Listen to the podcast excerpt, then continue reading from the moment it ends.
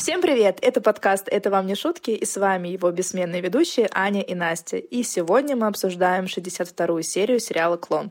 Привет. На днях нам поступило интересное сообщение от нашей подписчицы Марины, которая спросила, возможно ли поучаствовать каким-то образом в записи подкаста вместе с нами. Вот, и не знаю, мы ее расстроили или не расстроили, потому что мы ответили, что вот непосредственно с нами, скорее всего, записи не получится. Но идея, то, что наши подписчики могут стать частью нашего подкаста, хорошая, и нам понравилась. Мы с Аней подумали и решили, что мы создадим себе почту нашу корпоративную, на который вы можете отправлять свои голосовые сообщения, просто записанные на диктофон вашего телефона, там, без обработки, без всего, не нужно запариваться с этим, я, если что, буду все монтировать, где вы можете выразить свое мнение по какому-то вопросу, дополнить нас, либо исправить нас, не просто комментарием в нашей группе, а вот именно аудиосообщением. Поэтому, если вам есть что сказать, рассказать, если вы не боитесь, не стесняетесь, не нужно стесняться, мы же не стесняемся.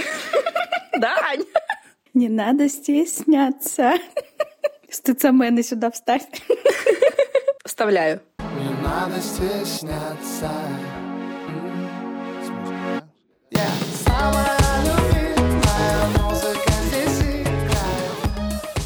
Пожалуйста, пишите нам, записывайте свои сообщения. Опять же, не переживайте за монтаж, сами ничего не монтируйте, я все смонтирую. Поверьте, если вы слушаете нас и у вас не сворачиваются уши, это заслуга не наша, а нашего монтажа.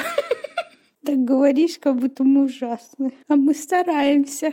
Да, мы стараемся, но у нас адские дефекты речи. Да, я опять говорю измилены. Но это я уже смонтировать не могу, извините, Анна Олеговна.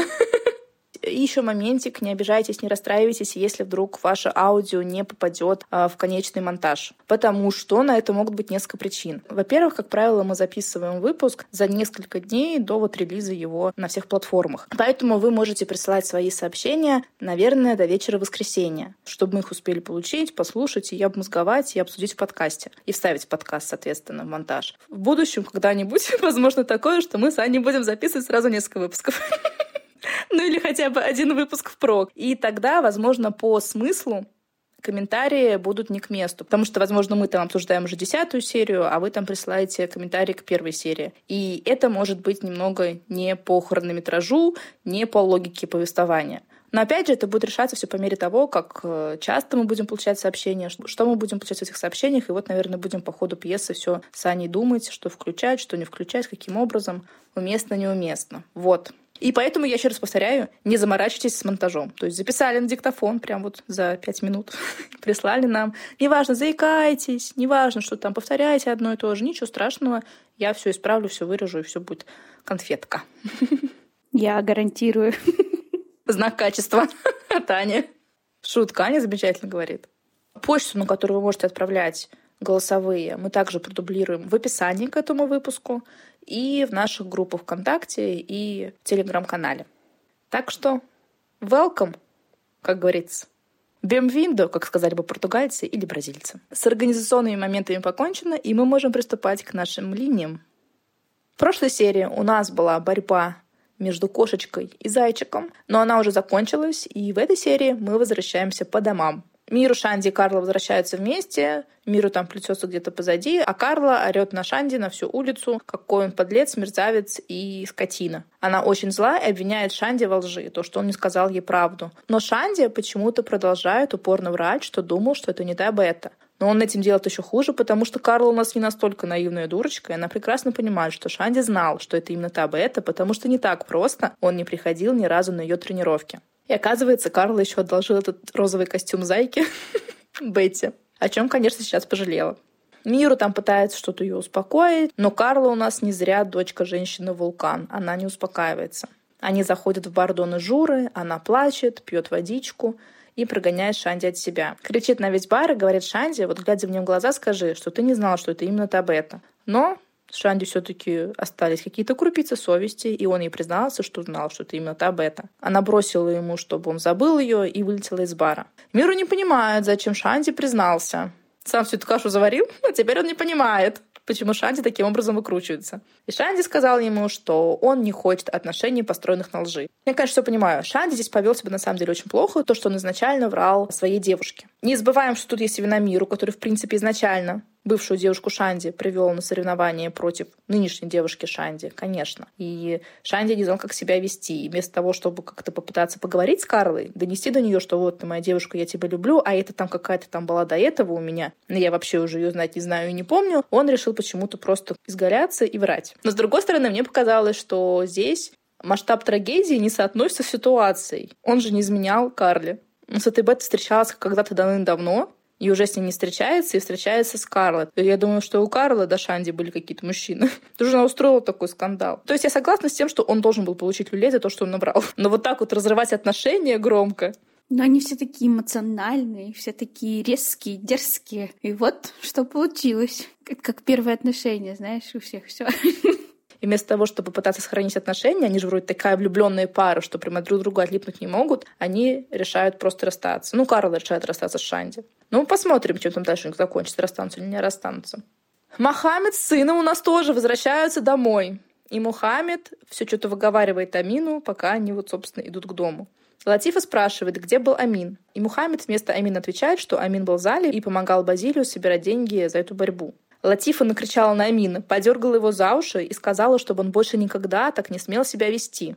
Чтобы он пообещал. Но он пообещал, естественно. Самира позвала мать к себе и сказала, что отец прикрывает Амина. А Амин на заднем плане вместе с Мухаммедом стоят и синхронно приглаживают свои загеленные волосы. Это, кстати, будет еще несколько раз в этой серии, ты заметила? Да. Одним движением просто в одну секунду. Но Латифа, конечно же, на стороне Мухаммеда и говорит дочери не обвинять отца. Мухаммед прикрикивает на детей и приказывает им идти спать. Латифа же оправдывается перед мужем, что она не виновата. Она думала, что дети вот внизу, они убежали. Она была там вся в делах. Но Мухаммед благосклонно простил свою жену и сказал, чтобы она не беспокоилась. Все прошло, все обошлось. Ночью Мухаммед во сне весь спотел, мечется по кровати, Ему снятся очень интересные сны, где Бета и Карла повалили его на ринг. Он лежит между ними и смотрит на их ноги. Он вскакивает, весь такой потный, растрепанный, и слух говорит, что это грех, харам. И говорит жене, что ему приснился очень страшный кошмар. Она спрашивает, что за кошмар. Он говорит, что нет, ничего не приснилось, все нормально. Обнимает жену, и они вместе ложатся спать. А в Танзале Эдвалду хвастается, что ходил на борьбу такую великолепную перед своим другом Катей. И тот очень обиделся, что Эдвалду не позвал его на это мероприятие. Эдвалду тут сказал, что Карла, дочка соседки, не женщина, а истребитель, сама действующий вулкан. И пока Эдвалду там распинался перед Кати, в зал пришли Деуза и Лауринда. И Деуза вся такая красивая, нарядная, в каком-то золотом платье и в таких крупных серьгах. Деус видит Эдвалду, лицо ее проясняется, и его освещает блаженная улыбка. Эдвалду тоже ее замечает и тоже улыбается блаженно, но потом вспоминает, что пару дней назад поклялся ей отомстить и уничтожить. Тут же хмурится, говорит Катие, что он уходит, потому что у него назначена встреча. Разворачивается и выходит из танзала. И Деуза почему-то подумала, что он ее не узнал. Ну и вечер заканчивается. А утром мимо магазина «Лампа Алладина» проходит Карла. Ее видит Мустафа, Бедный потерял дар речи. Закричал «Иди сюда, красавица!» Но она прошла мимо. И еще бы она ему ответила. Ты знаешь, когда красивая девушка проходит, какие-то мужики невоспитанные ее вслед орут. Отлично Мустафа зашел с козырей. Да, он, видимо, ожидал другой реакции, начал звать Мухаммеда, чтобы, видимо, вместе посмотреть ей вслед. И тоже так интересно, Мустафа тоже живет в Бразилии, причем живет давно. То есть он этих девушек должен был видеть просто немерено. А тут, получается, он на каждую кидается, еще и вслед кричит. Ну не нагляделся, одна краше другой. Ты видела, какие ходят? Попами виляют. Ну а Карла идет дальше, увидела Шанди, который сидит с лицом побитой собаки в баре, презрительно на него зыркнула и прошла тоже мимо. Шанди, видимо, хочет с ней помириться и просит Базилио передать ей, что в баре завтра будет погода, и пусть она приходит. Базилио, естественно, бросился передавать эту новость, Догоняет Карл, сообщает ей весть, но та говорит «Супер, но меня там не будет, иди ему это передай». Все это было у мастерской Эдвалду, который это услышал, конечно же. Эдвалду не смог промолчать, увидев эту сцену, и выдает ей. «Все ругаешься?» Ругаются те, у кого нет достойного мужчины, способного угадывать желания женщины. А мне интересно, он это просто в воздух сказал ей, либо он на себя намекал? Я думаю, он намекал ей на себя. Потому что Карла ушла от него, а он обернулся за ней и вслед очень-очень хищно посмотрел. Но он так на всех смотрит. Ему же Адетти сказала, как бы, она моя дочка, не смей даже на нее смотреть. И тем более он ей годится там в отцы. Когда Эдвалду это останавливало? Мужчина, способный угадывать желания женщины. Эдвалду, кстати, не похож на такого мужчины. Сколько мы видели женщин вокруг него, и ничьи желания он не угадал. Главное — это уверенность. Вижу цель, не вижу препятствий. А Дети очень рада, что Карла больше не будет путаться с Шанди. Делится об этом с Наэми. И еще добавляет, что ее дочь достойна большего. И вообще она должна была бы стать знаменитостью, а она занимается непонятно чем. И якшается непонятно с кем. Мухаммед с Мустафой подошли зачем-то к ателье Эдвалду. Мне показалось, что они за Карлой подошли искать. По следам Карла шли, по запаху, видимо. Мустафа увидел ателье и сказал, что ему как раз-таки нужен костюм. Давайте запомним, будет ли Мустафа потом в костюме ходить или так и будет в своем халате. Мне кажется, я помню его в костюме только на свадьбе. На праздниках будет в костюме, да. Узнаем, как выполняет свои обязанности Эдвалду. Сошьет или не сошьет? Заходят они в это ателье, и Мухаммед сразу с порога узнает Эдвалду. Но Эдвалду его, в свою очередь, узнает не сразу. И тут я не поняла, тогда каким образом они все эти годы с Назирой стояли у калитки? Раз даже Абдул про это знает. Помнишь, он, получается, в первой серии, вот спустя 20 лет, Абдул там на дне рождения Хадижи высказывал Назире, как она себя ужасно ведет, общается с этим парнем у калитки. То есть, получается, про это знает Абдул. Соответственно, это должен был видеть Мухаммед, и Идвалду должен был видеть Мухаммеда тогда уж, наверное. Либо Абдул тогда припоминал Назире дела давно минувших дней. Уж 10 лет как минувших. И Назира все это время сидела все-таки в Фесе и не прилетала в Рио. Я здесь немножко не поняла. Потому что из того диалога Назира с Абдулом у меня сложилось впечатление, что они поддерживают отношения какие-то, общения. Эдвалду с Назирой. А тут, получается, Эдвалду как будто бы впервые видит Мухаммеда и даже не смог его признать сначала. Мне кажется, если ты общаешься с женщиной на протяжении 20 лет, то так или иначе ты запомнишь физиономию ее брата навсегда. Мне кажется, Эдвалду увидел Мухаммеда один раз, когда приходил к ним знакомиться. Ну тогда откуда Абдул знает подробности личной жизни Назира, связанные с Эдвалду? Абдулу, скорее всего, рассказывал Мухаммед о том знакомстве, то, что вот есть вот такой бразилец, который ухлёстывает за нашей Назирой. С которым Назира стоит у калитки постоянно? Ну, один раз постоял, и все. То есть он, получается, припоминает столетнюю какую-то ситуацию? Конечно, он старый дед, что он еще может? Но там просто Назира так говорила, что «Ой, я давно знаю Эдвалду, мы уже там чуть ли не близкие родственники». И он тогда сказал ей, ты знаешь человека, но не знаешь его семью и что-то вот такое. Поэтому у меня сложилось впечатление, что они вот постоянно все эти годы как-то так или иначе с Назирой общаются. Она прилетает там, допустим, раз в три года, и они там стоят у калитки. Короче, непонятно. Просто я не думаю, что если бы она стояла у калиточки на территории дома Мухаммеда, Мухаммед бы не вышел и не читал ее, если бы заметил. Но она же всегда находила предлог, чтобы выйти. И если бы Мухаммед когда-то бы застал Назиру у калитки, я думаю, нам бы обязательно показали эту сцену. Но тогда откуда Абдул знает, что она постоянно стоит у калитки и общается с ним?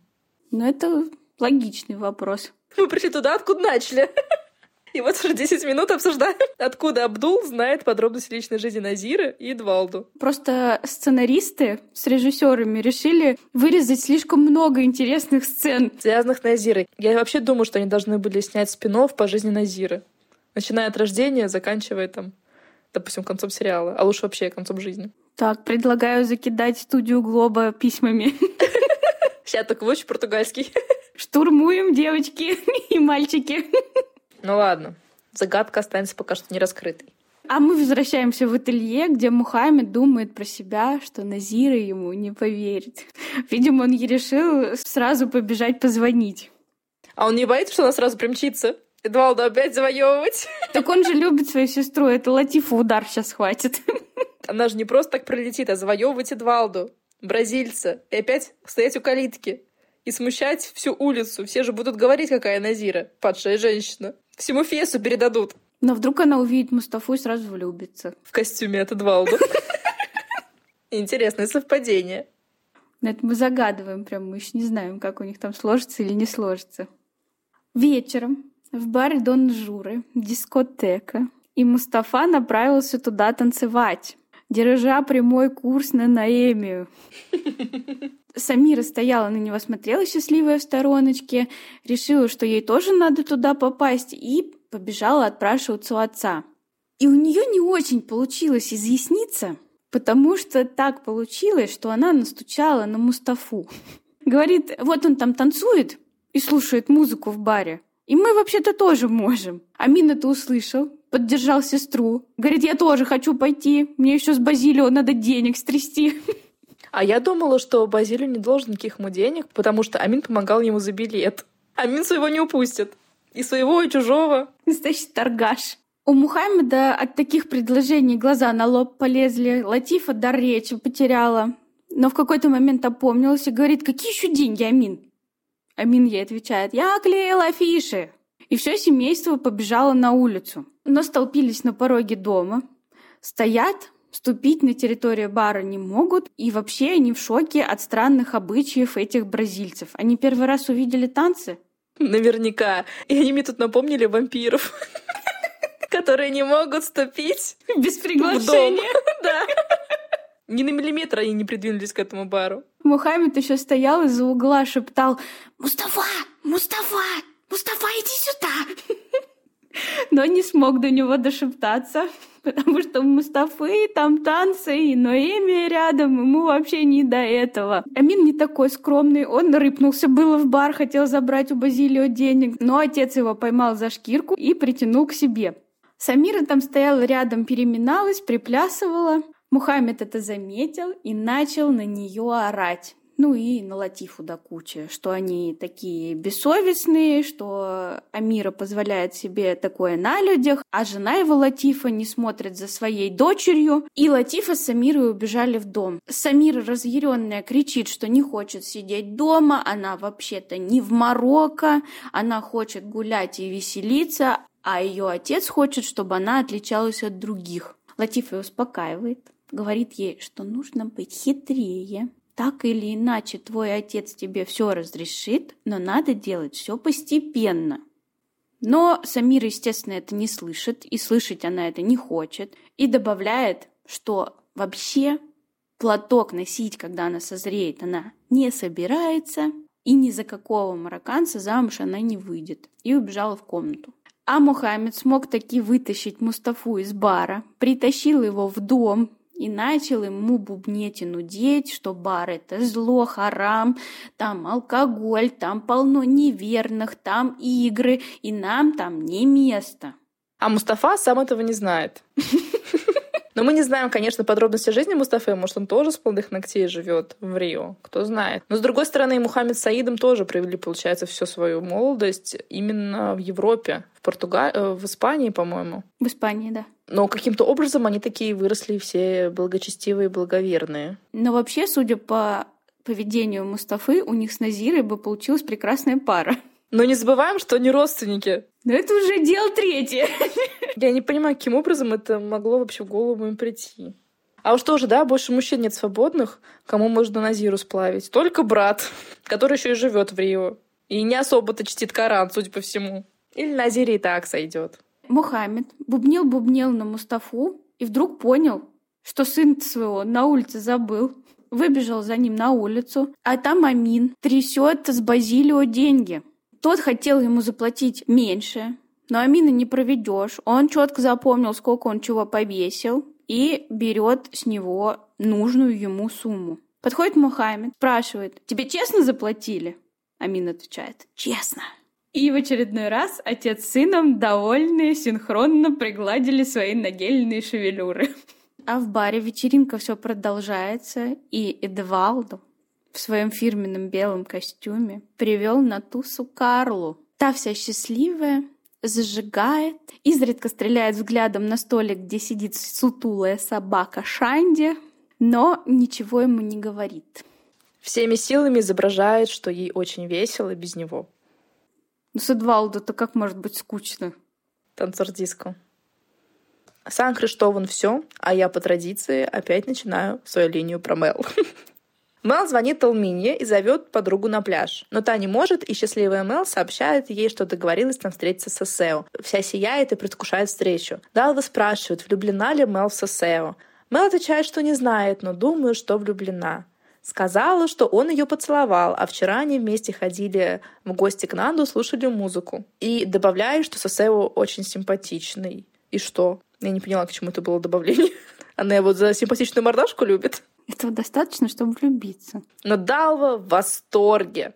Мелси светится от счастья, летает по дому, спускается по лестнице, чтобы пойти на пляж, а там внизу за обеденным столом сидит Леонида со своей девушкой. Он просит ее, чтобы она подошла к деду, но ей некогда, она торопится, целует его воздушным поцелуем и убегает вон. Дед начинает бурчать, ох уж эта молодежь, его возлюбленная соглашается, что это трудный возраст, и тут же добавляет, что подгонит ему книгу о том, как общаться с подростками в таком нежном возрасте. Тут подоспела Далва уже, и очень грубо спросила девушку, будет ли она еще печенье. И девушка, я забываю, как ее зовут, Серима, как-то так, спрашивает Далву, не могла бы она добавить в печенье немного витамина С.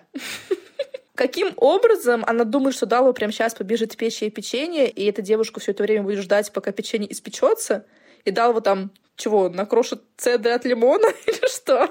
На лимонный сок выжмет. Или она сверху вот на готовое печенье сейчас польет соком. Я, я не поняла, что хотела это Серима, Сермина.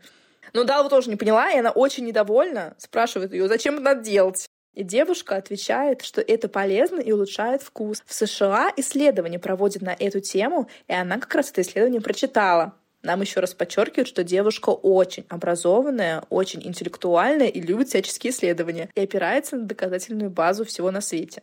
Далва закатила глаза, и пошла на кухню орать воздух, как эта девчонка смеет ее вообще учить и лезть не в свое дело. Но вернемся к Мел. Она приходит на пляж и подходит к Сесео, который один, один, сидит в окружении четырех девушек, каждая из которых мне показалась выше и больше Мел в два раза. И оголеннее. Он мельком смотрит на Мел, приглашает присоединиться к ним и продолжает говорить с одной из девушек о каком-то фильме. Та жалеет, что пропустила это кино, и он отвечает, что сходит с ней еще раз. И тут к ним присоединяется еще одна девушка. Мел в смущении, в панамке, сидит позади Сесео. Ей очень неловко. Сесео на нее даже не смотрит. Но она встает, собирает свои вещички и уходит. Тот даже на нее не оглянулся. Домой она возвращается вся в слезах и все рассказывает Далве. Далва удивлена. Как это так? Он ради в тебя не влюблен? Он же тебя поцеловал! Мел сказала, что это ничего не значит. И Далва спрашивает удивленно, как это ничего не значит. И говорит, что ты плачешь, что ты такая умная, красивая, богатая, вот еще убиваться по всяким сосео. И тут я, конечно, поддерживаю Далву. Она молодец, что хоть вот таким образом захотела поддержать Мэл. Хотя, наверное, лучше было сказать, выплачься, моя милая, моя дорогая, все равно ты самая лучшая, и ты это переживешь, Сосео это греть из-под ногтей. Я бы так сказала. Мэл уверена, что все считают ее дурой, что все над ней смеются, издеваются. И так всегда было, что у подруг есть парни, а у нее никогда и никого нет, потому что она никому не нравится. Ну, Далова начала ее целовать обнимать и успокаивать. Так что, наверное, все-таки хорошо, что у Мел есть хотя бы Далва. Мать, наверное, опять начала бы ей. Да это ты потому что не красишься. А он платье надень, накрасься, и все, и все будет хорошо, все будет тебя любить. Я думаю, Майдз думает так примерно. Каблучки, макияж, и этот день наш.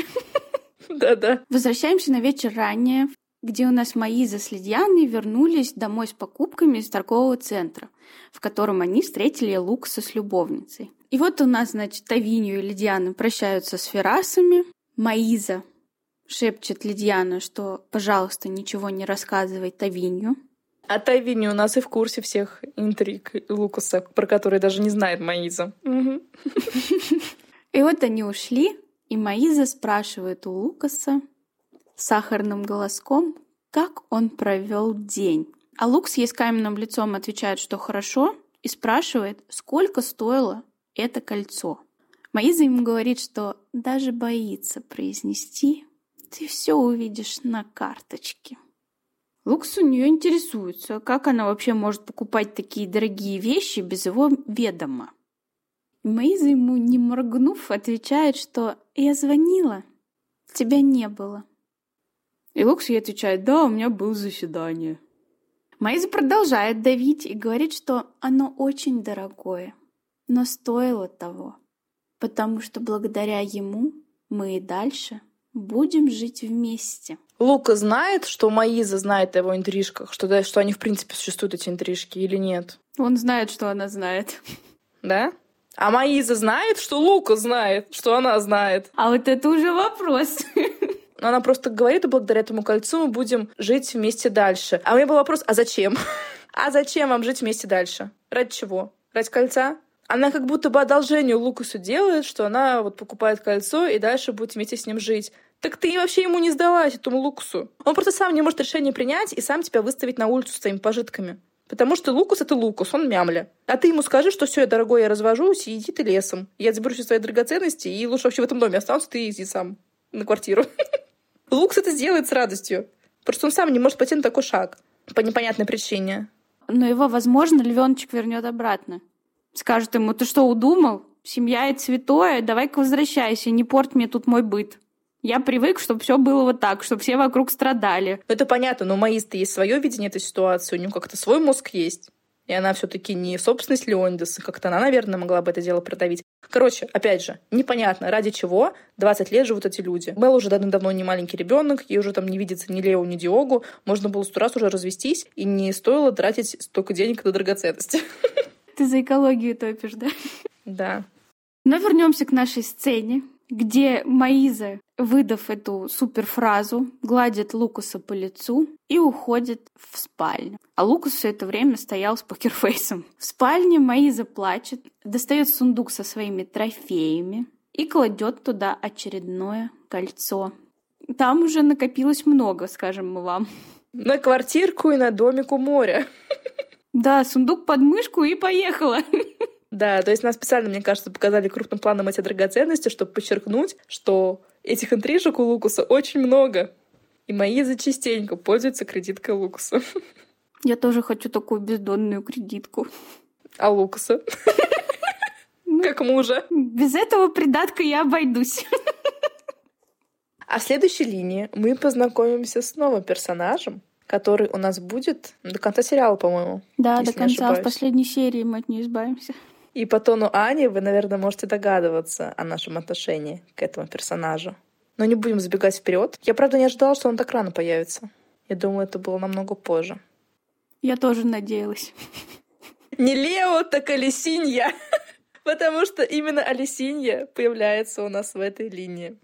Начнем по порядку. Эдне пришло письмо от этой самой Алисиньи. Она дочь кузины Эдны. И кузина эта, Эдны, уехала давным-давно на юг, и они последний раз виделись в нежном детстве. А дочь, соответственно, эту Эдна вообще никогда не видела. Алисине просится пожить у Эдны и Альбьери, потому что приезжает завоевывать Рио и искать тут работу.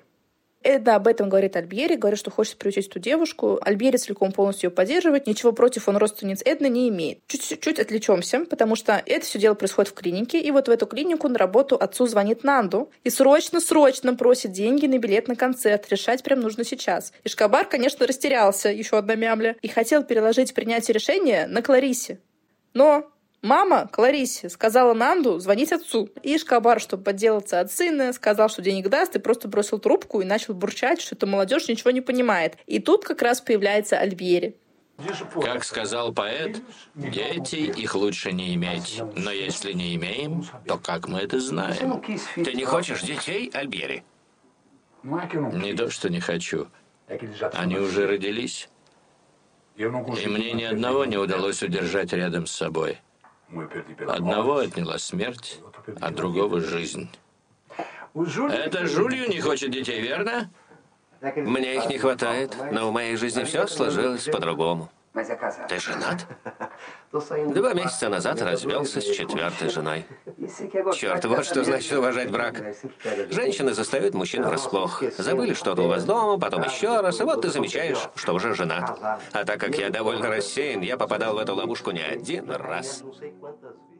Я не ожидала, что у Жулио столько жен. Да, я тоже на это обратила внимание. Я думала, что он вообще холостяк убежденный почему-то. Я помню, он как-то встретился с Эветти, и ей глазки построила, и она ему что-то было такое между ними, какая-то искра. Я еще думала, вот хорошая пара. А он, оказывается, уже был женат. И вот уже четвертый раз развелся, и без детей умудрился все четыре раза. Не хочет алименты платить. Говорит, что рассеянный, и поэтому был в ловушке в этой четыре раза. Это как вот? Шел-шел, нечаянно пришел в ЗАГС? Также меня поразили вопросы Ишкабара 80-летнему Альбьере. Альбьере, ты не хочешь детей? А не генетики. Им все возрасты покорны. Нет, ну, во-первых, мне кажется, этот вопрос как минимум бестактный. Может, Альбери и хочет детей, но уже в свои сто лет он не может их иметь. Уже поздно, он уже не увидит, как он вырастет ребенка. А во-вторых, он же знает, что его жена Эдна. И Эдна точно уже не сможет никак родить ребенка. И, скорее всего, не замороженные яйцеклетки, я так подозреваю. То есть Альбери нужно развестись с Эдной, чтобы найти себе какую-нибудь там Алисинью, например. И родить ребенка. Ишкабар, конечно. Альбери, пока вот они разговаривали, открыл свой блокнот и смотрит на фото Лео и предается грустным мыслям. А у них что, один кабинет на двоих? И один стол на двоих? Не, у Альбери точно есть свой кабинет, просто Альбери везде ходит с своим ежедневником. Ну, Просто там сначала сидел Ишкабар, он встал туда, на это же место сел Альбери. Да у них какой-то там коворкинг.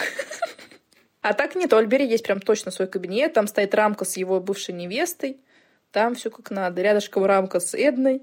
Просто они как-то очень это... Как в современном офисе постоянно мигрируют по офису, ходят. Там посидели, тут посидели. Safe space. Думы Альбьери прерывает Эдна, сообщила, что поговорила с Алисиней, и она замечательная, ласковая девочка, и Эдна это поняла по телефону. Очень привязана к семье и знает всех предков, и у нее есть все фотографии всех предков Эдны. А ведь она такая молодая, добавляет Эдна, и к чему это было? Что значит? Она знает всех предков, а ведь она такая молодая. Она же не лично их знает. Говорит, что после смерти матери Алисиня прервала учебу и пошла секретарем. Как жалко Эдне такое слышать. И Алисиня приезжает уже завтра вечером. И Эдна решила, что приготовили у нее комнату для гостей. Ам, вопросик. Алисиня, получается, не знала номер Эдны, написала ей письмо, каким-то образом нашла адрес, каким, и поставила тетку перед фактом, что она приезжает уже вот в дату, которая следует за получением этого письма, получается. А если бы Эдна ей отказала, если бы она ей не перезвонила, если бы это был неверный адрес, то что бы делала Лисинья? На вокзале спала? В гостиницу можно поехать всегда. Я так понимаю, у бедной сиротки нет денежек. Короче, странно. Ну да, и непонятно, каким образом Алисинья нашла, в принципе, куда можно Эдне написать, потому что Эдна, это подчеркивалось, она не поддерживала отношения со своей кузиной, ну, матерью Алисиньи. То есть они в детстве когда там играли в одной песочнице, а потом разъехались по разным странам Бразилии, и все. И да, на чей адрес она написала? На адрес Альбьери в его дом или в, клинику? Но откуда она тогда знает, что Эдна там работает? Да и адрес Альбери откуда ей знать? Короче, неясно. Мгм. Ну так вот, Эдна сказала, что приготовит комнату для гостей, и Альбери затроил, потому что ведь там жил Лео. И Альбери думал, что Лео будет жить там с ними вместе всегда. Всегда это до смерти Лео, что ли? Что значит всегда? Он не думал, что у Лео может быть своя семья когда-нибудь в конце концов. А он там все спит на своей детской кроватке. И, кстати, эта же комната была сделана прямо как детская. Да, под детскую. С маленькой кроваткой, там куча игрушек. И я вот сейчас просто только про это подумала, я не посмотрела, как эта комната выглядит сейчас. Или нам не показали в этой серии. Не было ее в этой серии. Ну, тогда сейчас посмотрим следующий. То есть, по идее, там должно все остаться, как, наверное, было при Лео, я так понимаю. Машинки, игрушки, кроватка. Ну, может, они, в отличие от Леонидаса, убираются и не, не хранят всякий хлам. Ну, может, может. Ну, ладно. И вот наступает уже следующий вечер. И приезжает наша бедная сироточка, Алисинья, добрая, заботливая, ласковая, очень-очень-очень вежливая девушка. Прям приторно вежливая. И Альбери с ней был приветлив, был похож на человека. Эдна захотела показать Алисине ее комнату, и они поднялись наверх. И только они ушли, как зазвонил телефон, ничего не подозревающий Альбери берет трубку и слышит там «Папа». Конец. Мы что, увидим его раньше, чем я думала? Я еще не готова. Но Альбери лицо было, как будто бы он услышал голос того света.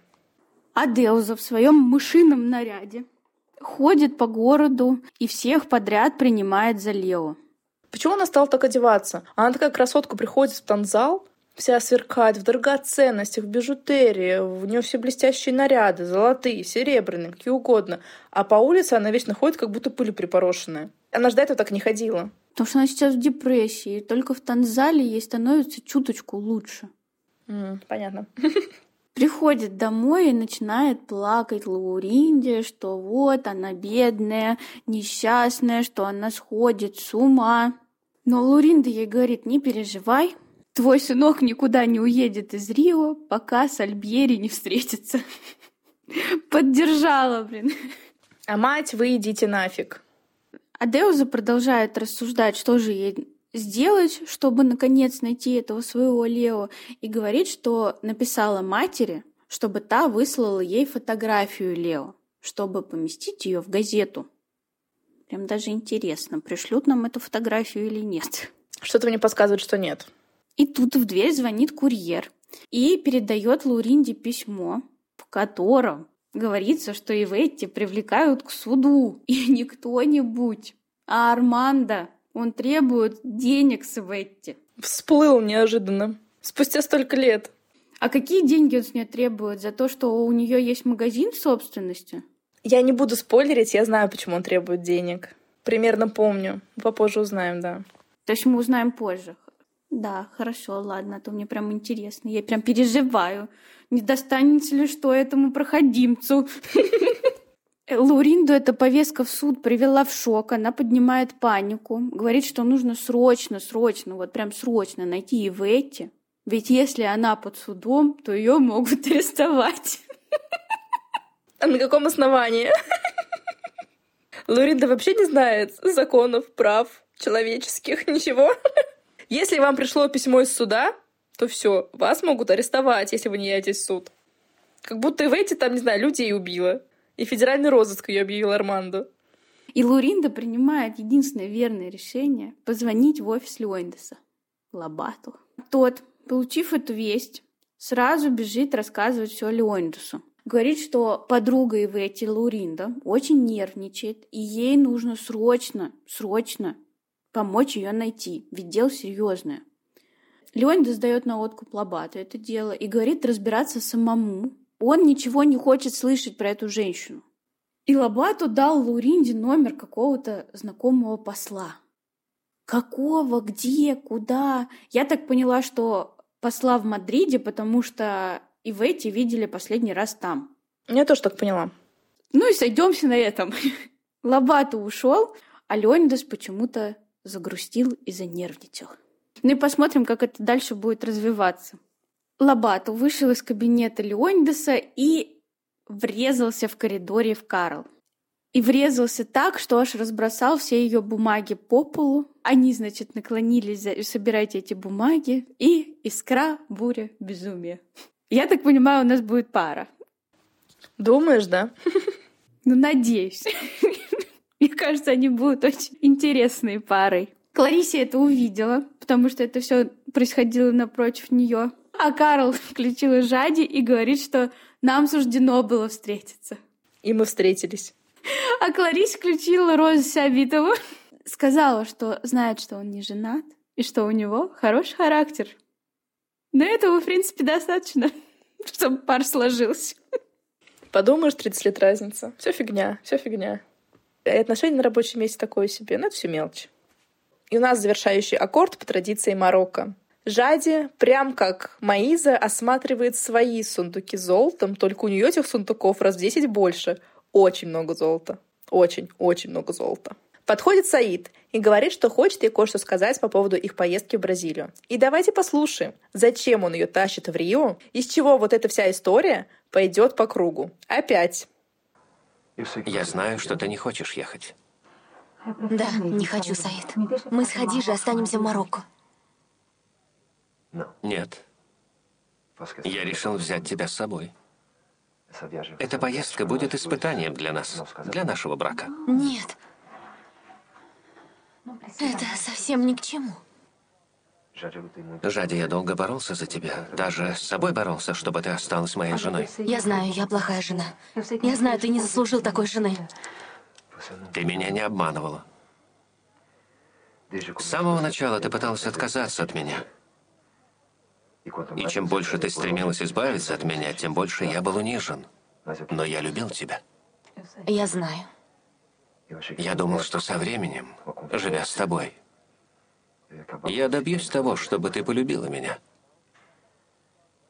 И думаю, что добился. Но только в Бразилии я уверюсь окончательно. Саид. Только там ты можешь похоронить свои воспоминания. Больше нет воспоминаний. Все это осталось далеко в прошлом. В прошлом. Даже если ты исключила Лукаса из своей жизни, даже если твое сердце забыло о нем, Забыла. Я знаю это так, Саид. между нами осталось еще кое-что. Что-то, что мешает тебе. Мешает целиком стать моей. Думаю, ты считаешь, что если бы ты была с ним, ты была бы счастливее. Нет, перестань. Я не думаю об этом. Все люди думают о том, что не состоялось, Жади. Несостоявшиеся мечты обладают большой силой. Я тоже думаю. Хотя я люблю тебя, я думаю, а если бы я с тобой развелся и нашел другую жену? Может быть, и я был бы счастливее. Все было бы еще лучше. Ну вот, может быть, нужно было проверить, развестись с ней и жениться на другой. И узнал бы, стал бы он счастливее или нет. Ну или хотя бы сейчас взять вторую жену, третью, четвертую. Он же может себе это позволить. Саиду, судя по всему, стало очень скучно жить. Да. И он решил испытать их брак, и так не очень крепкий, на прочность. И побередить старые раны его жены. Зачем это нужно делать? Вот он же сам своими руками сейчас разрушает свой брак. Мы сейчас не будем говорить о Жаде, что она там уже 20 лет в своих мечтаниях витает, что на самом деле любовь к Лукасу это никакая не любовь, и Лукас она вообще не знает, ничего вместе они не прожили и не проживут, и вообще они друг другу не подходят, мы не будем про это говорить. Вот сейчас у нас есть Саид, который говорит прямым текстом Жаде, что мы поедем в Бразилию, чтобы испытать тебя. Ну зачем это делать? Насколько мы можем судить, они вот последние 10 лет, там 11 сколько, живут совершенно спокойно, душа в душу, там между собой что-то даже шутят, нам показывали. У них такие теплые отношения, кажется, реально хорошо все. Нет. Нужно вот себе геморрой заработать в середине жизни и потащить свою жену в Бразилию и зачем-то... И не просто в Бразилию потащить, а к Луксу потащить. Поэтому я возлагаю вину на Саида в этом случае. Поддерживаю. Мазохист. Мы, по-моему, это обсуждали как-то уже, что ему не хватает острых ощущений в жизни, и поэтому он, в принципе, изначально Жади выбрал, и поэтому он в первую брачную ночь Жади выгородил, и поэтому он прощал ей все измены, и поэтому он бегал за ней как сумасшедший, и обратно ее принял. Потому что он мазохист, потому что ему нужно, чтобы вот им помыкали, нужно, чтобы по ему прохаживались, нужно вот это какую-то злость в себе подпитывать, ненавистью к третьему человеку в их отношениях. Вообще странно, что он 11 лет терпел.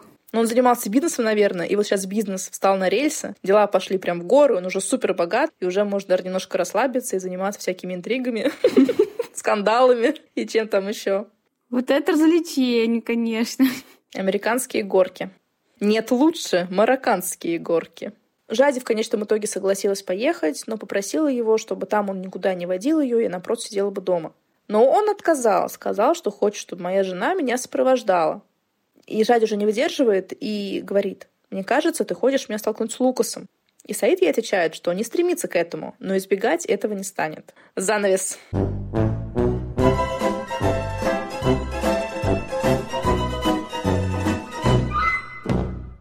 доме Али Хадижа танцует в патио. На это смотрят все слуги, и никто не работает. Али это совершенно не смущает, что никто не работает, ему все это очень нравится. И он называет Хадижу «мой цветочек». А где все его дети, опять хочу спросить? Где все его внуки? Где все его жены? Хадижа его цветочек. По своим домам, с женами. Этот дом только для Хадижа.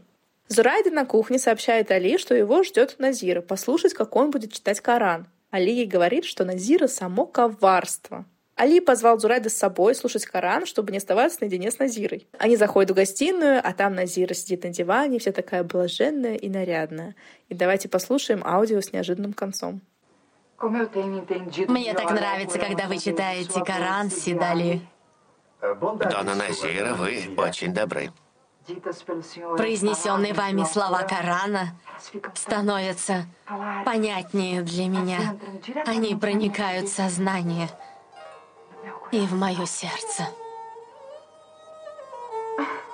Зраида, принеси чаю. Карима принесет чай. Я тоже буду слушать, как Сидали читает Коран.